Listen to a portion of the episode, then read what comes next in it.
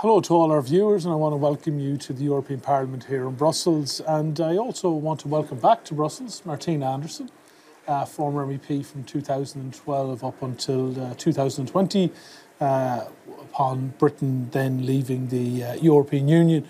Uh, and we last had Martina out here uh, December, I think it was. So that's yeah. about six months ago. We've had months. quite a, a, number of uh, significant developments, and and I wanted to ask you in the context, obviously, in your continuing role as Sinn Féin's representative uh, across the continent of Europe and engaging with national parliaments and political parties.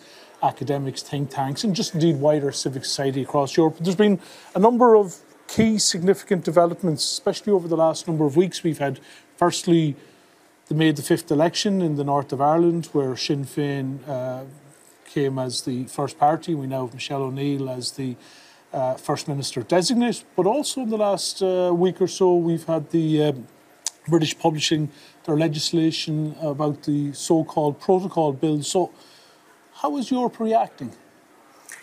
Well, I think in the first instance, uh, Michelle O'Neill being the First Minister designate, um, people could see that something quite significant happened in Ireland, uh, in the north of Ireland, and of course they are right. The first time in a hundred years, you have a Republican Nationalist Party uh, leading uh, the the parties in the north, and that wasn't supposed to happen when the northern state was established it was to ensure that there would be an inbuilt majority, as we all know, of unionists. So across Europe, uh, my first uh, response to what was happening here was, was one of delight, not just in this parliament, because I could see that across continental Europe, that the world media had woke up to the significance of the big game changer that had taken place, that progressive politics in, in the north of Ireland had, uh, had captured the attention of so many voters. And Michelle O'Neill will be uh, the First Minister for all. So it was like major, like front page news? Absolutely. I, I actually um, I, I got um, a spread of newspapers said, sent to me, and they would have covered this table.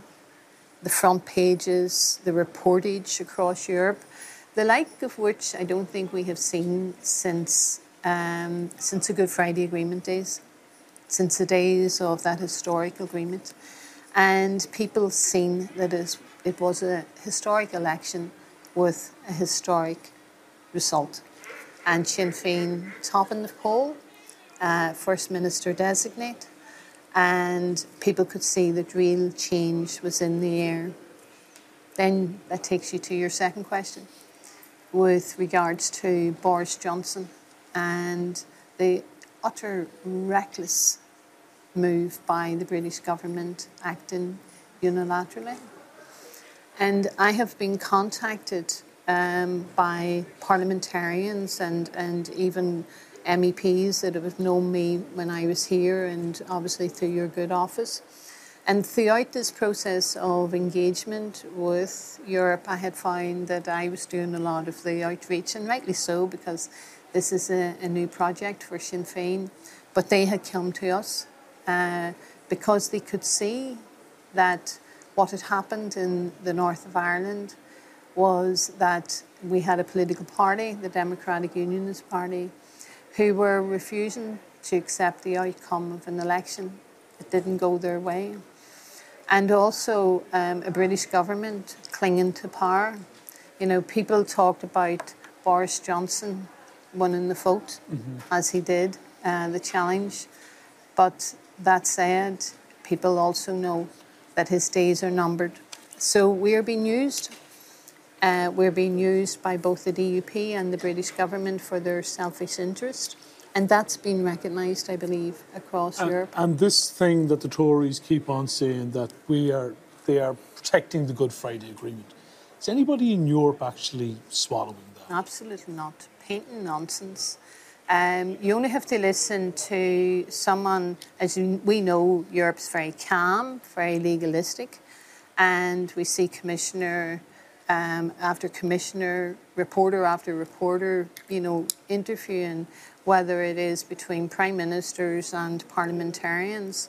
And Sefcovic has said it himself. He said, let's call a spade a spade. This is an illegal act. This is illegal. And it is illegal. They are breaking international law and they are not protecting the Good Friday Agreement in any of its parts. And therefore, in the meetings that we have had today across the uh, across this Parliament with some of the different groups in the Parliament, all of them are clearly understanding that the protocol is needed to protect the Good Friday Agreement in all of its parts, no hardening of the border, and the unique and special circumstances need to be taken into account. And none of them are swallowing the nonsense, the reckless behaviour from the British government that this is about protecting the Good Friday Agreement. And they also know that the arguments being put across that the Good Friday Agreement um, is being undermined, and also the claim that uh, it's having economic, the protocol is having economic, causing economic damage to the north. Project Fact shows and demonstrates that the north's economy is outperforming the economy of England. And the facts are there, they are irrefutable. And when you have companies like Invest NI and you have businesses across, whether it's dairy business or other, the food and drink businesses and others, demonstrating how the protocol is working for them. Now, let's be clear, there are wrinkles, some of them creases that need ironed out in the protocol, and Sinn Féin has been very, very clear, and the EU Commission has been very, very willing to negotiate with that, but they need a partner to negotiate, and the British government hasn't turned up to the negotiation in 130 days. And do you think there's a, a good understanding out here, not only within the institutions of the EU, but wider, that effectively the DUP are basically having some kind of a have a veto on the uh, the assembly and the executive doing its business? Well, when you consider the 27 MLAs are preventing a speaker being established and the executive being um, created, the new, sec- the new executive being formed, everyone knows that the DUP are blocking progress. And the DUP are presenting this as they are concerned about the protocol. I'm sure they have concerns. There's lots of people that want to see things change with the protocol, and, and that can be done. But the DUP is not entering into the executive because the outcome of the election did not go their way, and maybe they're banking, perhaps, on a, a, further election in six months' time, and maybe they might think that the outcomes might change. It may not, and they may not. So we have had a situation in the north of Ireland in the last six elections that unionism has lost its democratic majority. Things have changed in the north of Ireland. The political landscape has changed, changed utterly. And people want to see a future, a, you know, and people are having all sorts of conversations about constitutional change in Ireland, and people want to see a better future where rights will be upheld and guaranteed, where we will have economic prosperity, where what kind of an Ireland we should we should live in, how would what would the form and the shape of that new Ireland, and that has been propelled as a consequence of us being taken out of the EU. Uh, myself and the other MEPs, but against the democratic wishes of the majority of the people who voted for us to remain. So we are in a very different place now than when we were um, many, many years ago. And people across this parliament, I believe, have got a handle on a British government acting, acting recklessly.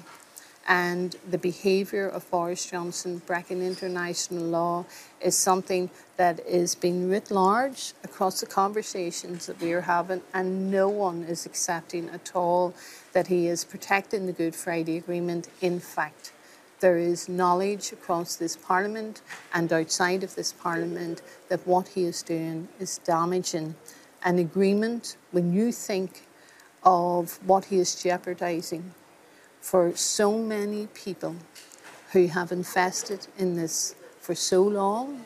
And he's also jeopardising the very withdrawal agreement that he signed. Mm-hmm that he designed, never mind signed, and agreed and promised to deliver. So, thankfully, I, I want to thank uh, when I'm here that your, your good office and yourself for the access that we've had, for the exchange of views and engagements that we've had over the last 24 hours. And I must say, and it's important that the people of Ireland know this, when you have one MEP representing the 32 counties of Ireland, as you are doing, I was that soldier once upon a time. I know how challenging and difficult that is. And I must say, for someone who's been out here for a relatively short period of time, and I'm not just saying that because you're sitting beside me, I am mighty impressed by the work that you're doing and your team. I'll thank you for you the, paid me. I'll thank you for those gonna- comments. He'll feed me. He's going to feed me tonight. yes, indeed. I I have promised to bring you out for a bowl of spaghetti. So, with that, I just want to thank all of you for joining us this evening. As Martina says, the work carries on across Europe for both me and her, me within the institutions, and Martina across the wider continent in that engagement. And you can be sure that we in Sinn Féin will leave no stone unturned to protect our Good Friday Agreement, to ensure that the future of our of our island is safe and that we get to that place where we want to where we have a referendum to decide our own future our own self-determination and hopefully very soon we reach that place of Irish unity Sinead.